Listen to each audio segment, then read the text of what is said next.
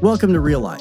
Hi, I'm Jim Miller, and you're listening to the Real Life LA podcast, coming to you from multiple locations in the San Gabriel Valley of sunny Southern California. We're a church for everyone, and we exist to lead people to Jesus, a community of grace with a God sized vision that reaches from generation to generation.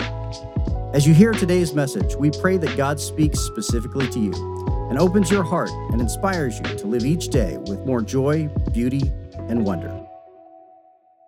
Hey, Real Life Church, it's Pastor Jim. It's good to be with you again. God bless you. Uh, we are in a new series of teachings on the weekends called Territories, and we're looking at the way God's kingdom expands physically and spiritually on the earth. And so, as we launched into this series, we started a new practice together. Uh, we're, we're fasting for 21 days. Uh, for a lot of this, is, a lot of us, this is brand new. Uh, what a fast is is a period of time where you abstain from something to dedicate yourself to prayer. And traditionally, when you hear about fasting, you think about abstaining from food for a day to dedicate yourself to prayer. But a 21 day fast comes from the book of Daniel, where the prophet Daniel gave up the rich foods of Babylon for three weeks and took on a vegetarian diet. So many of us are doing that together uh, in order to de- dedicate ourselves to prayer, and specifically, prayer that God's kingdom would expand in our lives and in our church especially as our church looks to acquire a new property. We're praying for all of that and praying for our 2022. Uh, and I would encourage you to take this on, even if you've never done this before, even if you've never fasted, even if you just uh, picked a, pick something like uh, social media or caffeine to give up for the rest of the month in order to dedicate yourself to prayer. That would be worthwhile in your development as a spiritual being, in your growth in the spirit. Give something up, dedicate yourself to prayer, and when you pray, pray that God's kingdom would expand uh, in your heart and in your life. Uh, and so that's what we're doing uh, together. Uh, and I'm cognizant of the fact that as we talk about territories, it's, it's, we're in sort of a unique situation in world history. The church in America has been receding in terms of members every year since 1967 the number of people in the United States who call themselves members of a church has been dropping every year for decades. Uh, and so we're here talking about expanding territories in a culture that is not seeing the, the church, is not seeing the kingdom expand its territory. I, have told you that one of the biggest churches in uh, Covina over here has, or in West Covina, uh, has sold its property and it's on its way to becoming an Amazon warehouse. Uh, there are all kinds of churches all over the place that are selling their properties to developers, and those properties are turning into condos. And that land that was dedicated for worship is now going to be lost. And here we are talking about acquiring a property in a season where churches are getting rid of property. So that is a countercultural situation here at Real Life, a, a particular and unique countercultural situation.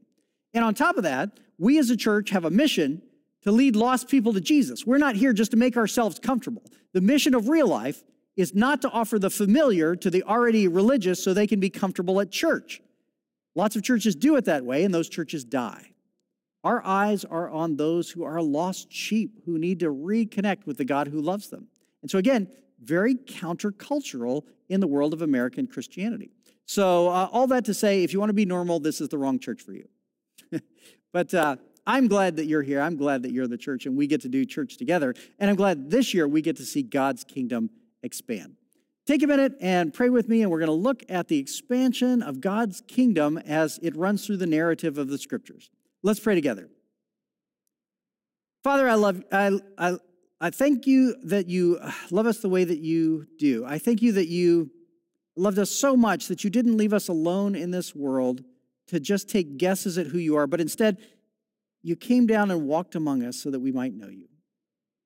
And not only did you die on the cross for us, but you, you sent in your, in your place a, a spirit that resides within us, that reminds us of your teachings, and that comforts us, and that chastens us, and that calls us to you. Jesus, we want more of you in us. So send your spirit and bless our worship. And may the words of my mouth and the meditations of our hearts be pleasing in your sight. Lord, our strength and our Redeemer. Amen. So, we're in a series called Territories, and we're looking at the expansion of God's kingdom physically and spiritually as it runs through the narrative of the scriptures. The scriptures begin with a story of God's people being dislocated from their home. Adam and Eve are born into a beautiful, peaceful garden, but they rebel against God and they lose it. After that, they are homeless. And the narrative then picks up when God calls a couple, Abraham and Sarah, and promises them a place that they can call home again. And I want to read you the great promise that God made to Abraham and Sarah in Genesis chapter 12, verse 1. The Lord said to Abram, Go from your country, your people, and your father's household to the land I will show you. I will make you into a great nation, and I will bless you. I will make your name great, and you will be a blessing. I will bless those who bless you, and whoever curses you, I will curse. And all the peoples on earth will be blessed through you. This is the promise that initiates the story of the scriptures. The narrative of the scriptures is the story of God's people looking for a place to call home. Uh, it's, a, it's something that taps into the deepest longings of our hearts. Do you know that longing for a place to call home? Uh, if you've if you've just moved to a new place, or if you're a, a, college student who's left what you called home to begin life in a, a, new location, or if you're in a profession that constantly moves you around, you, you may know that, that longing for home and that disorientation when things don't feel like home anymore. The Bible taps into that longing, and the whole story of the Bible is the story of God's people looking for a place to call home it resonates within us. When you, when you read the narrative of the scriptures and you understand the, the big view from 30,000 feet, you understand how the narrative resonates with the longings that God has placed within us. I remember when my wife and I were just married and we moved into a little apartment, I think it was 800 square feet, and uh, everything we owned we could reach from the bed. And uh, it, it, was, it was different than what we had grown up in. It wasn't what we uh, expected in the long term, but it was home. And we loved it because it was our little place, this little rental apartment in San Pedro. Uh, we, uh, we made our, our, our lives together there. And there are great memories from those early days of that first place we got to call home together. I remember one day sitting in the, uh, in the little living room there and just feeling like I was at peace with the world. And there was a, a deck down below us in the apartment complex that had grills on it. We decided we were going to grill dinner and have a grilled dinner there, just celebrate being at home together. And my wife went down to grill some ribs and uh, put them on the grill. And I opened the window so I could smell the, the ribs drifting in the window. And I sat there thinking, this is beautiful. This is home. This is family. This is, this is what I've longed for. And then I hear my wife outside the window yelling, Bring the fire extinguisher! And, uh, and that was a good memory of home as well. Uh, the ribs weren't all that great that night, but we, we got used to life together. We, we all have that longing for a place that's just the, our little nook, the place that we can call our own. That's not an accident. That's not a, a hiccup of psychology. That's a fingerprint of God that He's placed on your heart so that you go looking for Him. The great father of the church, Augustine of Hippo, said that our hearts are restless until they find their rest in you, O Lord. Our hearts are restless for a place to call home, and we find that home in God. God has placed that longing on our hearts so that we'll realize we're not yet at home in this world. We're in a place that isn't yet settled, it isn't final. There's something still to come. And that longing drives us to go looking for something more. God calls us to himself with the DNA of a homeward longing that he's placed in us. The whole Bible then follows that story of God's people looking for a place to call home. It starts with Abraham. I'll, sit, I'll uh, call you to be my people. I'll give you a land. You'll have descendants as many as there are stars in the sky. I will give you a place to call home. And the whole narrative of the Bible then follows the descendants of Abraham looking for a place to call home.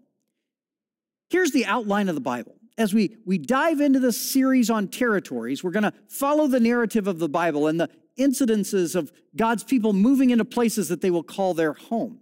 Here, here's the outline of the Bible. This is a, a structure that you can use to remember the whole thing. Picture the Bible uh, the outline of the Bible as the letter W. It follows the structure of the letter W. Uh, and you think of the main points, the main turning points of the Bible, as points at which God's people are either in the land that God has promised them, in their homeland, or out of it. And, and it follows a W because they're in their land and then they're out of it, and then they're in it again, and then out it, and then in it again. And that's the outline of the Bible. In the beginning, Abraham and Sarah are promised a land that will be their own. Uh, God says, I'll give this to you and your descendants. And so they stand on the promised land, where we would call modern day Israel today. And that's the, the beginning of the W. But by the end of the first book of the Bible, by the end of Genesis, they have lost their territory because of famine in the land. They've migrated to Egypt, and now they're outside of their, their homeland. They've, they've lost it, they're no longer there. That's the first line of the W, the first arm of the W. And they end up in Egypt for hundreds of years. And the, the Pharaoh of Egypt forgets their origins and they become basically a slave people in Egypt until they cry out for God and say, God, set us free. Take us back to a place that we can call our own home. And so God calls Moses through a burning bush to go and set his people free from the Pharaoh and from Egypt. And there are plagues that come on Egypt. And finally, Pharaoh relents, and the people go running out into the desert seeking the place they call home. So, this is now the second arm of the W, is the journey from the Exodus all the way back till they move into the promised land. God gives them the Ten Commandments along the way. God tells them to build the tabernacle along the way so they have a, a place of worship. But it's still mobile, it's still church on wheels until eventually they go back and they settle in Canaan, the promised land, the land they had always hoped for. And there they set up their own government, they set up their own homeland. They demand a king, and God gives them a king. And their second king, David, is the best king Israel ever had. They, they stand on their homeland, they have a king to rule over them, they have a capital city, they anticipate having armies and walls around the city, and they'll be protected, and God's peace will reign on the earth because they've, God has finally given them a home. The second arc of the W. But then, God's people aren't faithful. Solomon intermarries women from the surrounding nations, and he worships the gods of the surrounding nations, and he builds temples to their gods. And so, in the succeeding generations, God allows the kingdom to fall apart. Israel splits in half in a civil war, and they're never as strong as they were as a united nation under David. It all starts to erode. And eventually, Assyria comes in from the north and conquers northern Israel, and Babylon comes in from the south and conquers southern Judea, and all is lost. They're back in slavery again. This is the second downward arm of the W. They, they end up outside the land in Babylon in slavery again, longing for a homeland, pledging to keep themselves separate from the Babylonian culture, fasting from the food of the Babylonians to dedicate themselves to prayer. They try to hold their language together and their rituals and their holidays. They, they want to keep their language intact in case the day might come where God is merciful and returns them back to their homeland. And so the last leg of the W comes when Ezra and Nehemiah lead the people back out of Babylon, back to restore their homeland, back to settle in the land that was once theirs. And they sit at the end of the Hebrew scriptures, at the end of the Old Testament, waiting for a king in the line of David to come and restore the kingdom. The whole outline of the Bible, the, the narrative arc of the Bible, is the story of God's people looking for a home. Abraham and Sarah are in it, and then they're lost in Egypt. They go and restore it and have David as their king, and then they're lost in slavery in Babylon. And finally, they go and return, and they rebuild the land and they wait for a king who will sit on the throne. So the Hebrew scriptures are a cliffhanger. Who's the king who will come? And the New Testament answers the question Jesus is our king, and we find our home in him. The whole story of the Bible is the story of God's people looking for a home. And so that longing that we feel in our hearts to have a community that knows us, to be identified by the people around us, to have a, a, place that we call home. That, that longing is written into our DNA by the God who designed us to go looking for Him. And he left for us his word, the scriptures that tell us a story of a search for home. I love the, the writing of a French writer, I don't know if I call him a philosopher, named Alain de Botton. And, and de Botton says, uh, he wrote a book called The uh, Architecture of Happiness. And he said, um, he said, home is that place where when we enter it, it makes us say, ah, that's who I am. Home reminds us of our identity. It tells us who we are. You know what it's like if you've been on a trip or a, vacation and you come back home again and you go in and it just feels right. It, it reminds you of who you are. The things that you have, the place that you are, it just settles you back into your identity again. You say, ah, this is who I am. God has placed in us a longing for home that nags at us. Even if you have a house, even if you have a place that's settled, there's still a longing that says, This world isn't quite right yet. I'm still looking for something. And that's a fingerprint of God on our hearts, calling us to look for Him. It's not a psychological hiccup, it's a fingerprint of God. And it all began with a promise to Abraham Go from your country, your people, and your father's household to the land I will show you. I will make you into a great nation, and I will bless you. I will make your name great, and you will be a blessing. I will bless those who bless you, and whoever curses you, I will curse. And all the peoples of the earth will be blessed through you.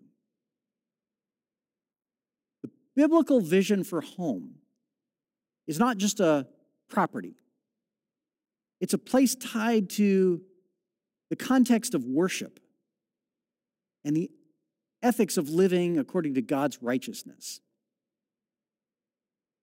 This is a Martin Luther King Jr. weekend here, and he was a pastor who preached a vision for home.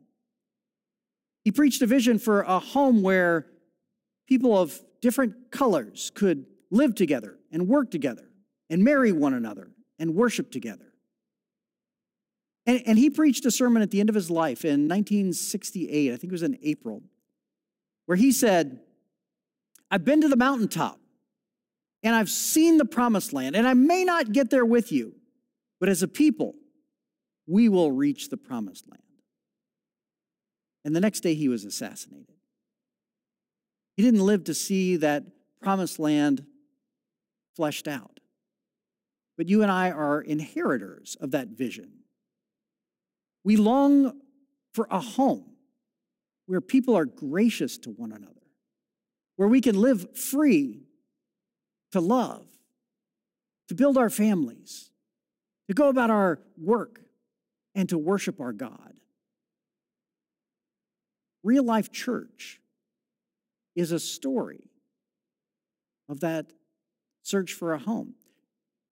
In part, it's my own personal search for a home. Because I remember a season in which I was dislocated from the place that I called home. And I wasn't sure where I would work next. I wasn't sure if I was going to have to pull my kids out of schools and move them somewhere else. And honestly, I didn't know what I wanted to do next. I, I had a longing for home and I didn't know where to find it. And I remember being thrust in front of a Bible study in a park and hearing someone announce that this was going to be a church. And I was not the one making the announcement. And I remember standing in the locker room of a middle school, wondering how years of education and ordination and ladder climbing had gotten me to the place where just before I walked out to preach, I was standing in a middle school locker room. It didn't feel like home, but I was aware that something was emerging. And it wasn't something that I was orchestrating, it was something that was coming about through a power that was not mine. I remember walking out here on this stage at Valley Center in 2019 for the first time and saying to all of you, Can you believe this? Because I couldn't believe it myself. And I was even more shocked last year when somebody gave us a property. And then I was shocked again this year when somebody stepped forward and said they wanted to help us buy Valley Center. God has built in us a longing for home, but not just a property, a place of worship, a place of righteousness, a place of love and grace. Real life isn't just my story, it's, it's our story. A lot of you have come here because you've left churches that were tiresome, that you were tired of the inauthenticity that came from performance churches, where you had to put on a good face. And there was always some sour raisin of a person who was happy to tell everybody what was wrong with you. If you've left that behind, let's never recreate that. Beware the yeast of the Pharisees, Jesus said. We long for a home that is filled with love and forgiveness and grace. So let's be graceful. It all started with the promise to Abraham I choose you, I will make you a great nation, I will make your name great, and I will bless you. Those who bless you, I will bless, and those who curse you, I will curse. You will be a blessing to many nations. If you believe in Jesus today, you are a descendant of Abraham. You are in that line, and that promise is for you. If you have longed for a place to call home, you're invited to step into the narrative of the scriptures. You're invited to follow after Jesus and be a part of that family that is blessed by God. Jesus went to the cross to open up for us a doorway to our home. And He's created in us a longing for that place to which we're going. The things that we settle into in this life are never going to quite be it, they're only a step on the way. Now, I realize uh, that uh, you all love it when I have a four point sermon uh, with four ideas that you can write down. I get more thumbs up for sermons with four points that you can outline than anything else. And I realize this isn't one of those sermons. What I'm trying to do as we begin this series on the, the territories in the scriptures is named for us what's at the heart of the narrative of the scripture. And it's this you and I are prodigal children in search for a home. We are cosmic orphans looking for our Father. And He longs to throw the door open to us and invite us in. All that we are called to is to believe in Jesus. And you can make that decision today. If you've never before decided to give your life to Jesus and to follow after Him, it is a return home like you've never had. I wonder about the early Christians and how they thought about home. Because when they realized who Jesus was and they began their mission, they lived counterculturally. Here's the picture of their lives. They devoted themselves to the apostles' teaching and to fellowship, the breaking of bread and to prayer. Everyone was filled with awe at the many wonders and signs performed by the apostles. All the believers were together and had everything in common. They sold property and possessions to give to anyone who had need. Every day they continued to meet together in the temple courts. They broke bread in their homes and ate together with glad and sincere hearts, praising God and enjoying the favor of all the people. And the Lord added to their num- number daily those who were being saved.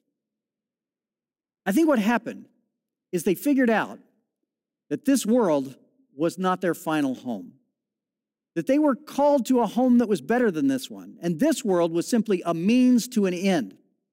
In this world, God's kingdom expands physically and spiritually until it ultimately culminates in the next world where we are invited into a place of peace. And that invitation is for anyone who longs for home. In the meantime, there are things we can do with that longing for home. So here are your four points. You happy now? Here's your four point sermon, right? Number one, Keep your eye on the vision of what we're called to. As the people of God, living from the Word of God, we're called to a vision of a world of grace and love and forgiveness. We're called to a heaven that will be like that and a church that imitates it in this world. You and I are called to be a people of grace, so live for that grace. Keep your eye on the vision of a community in which people forgive one another and accept one another and love one another and hold each other to the truth. Keep your eye on that vision. Secondly, know the steps to get to the vision. The, the, the mission of the church is the process that we go through to get to the vision. The mission of the church is to introduce lost people to Jesus until the whole world knows how much Jesus loves them. The, the vision of the church is the Emerald City of Oz, and the, the mission of the church is the Yellow Brick Road, right? So we're trying to get to the, the Emerald City, we're trying to get to the vision, so stick with the mission, follow the Yellow Brick Road. Uh, by the way, nobody better be calling me a munchkin after this sermon is over. That's not funny. Okay? Number two, keep, uh, keep to the path. Know the path that, that gets to the vision. Stick with the mission of leading lost people to Jesus. Number three, stay close to the guide. Spend every day walking with Jesus as you fast and pray. And number four, every now and then, pause and look back and give thanks for all that you've been through. Imagine what God has planned for what's ahead. Let's pray. Jesus, I thank you for this journey that you've placed us on, searching for home. And I pray that you would place deep in our hearts a longing to stay close to you, to stick with the mission that you have laid out for us to be apprentice shepherds seeking after lost sheep. And I thank you for the vision of a, a world of peace that will ultimately be our home. May that vision reign over everything we are and everything we do. We pray these things in Jesus' name. Amen. God bless you. Go be the church. Thanks for joining us today. Now, will you help us welcome others to real life? Share our podcast or find us on Facebook or Instagram at Real Life LA. If you'd like to become a supporter, please visit reallife.la and tap Give to help us welcome everyone to real life. God bless and have a wonderful day.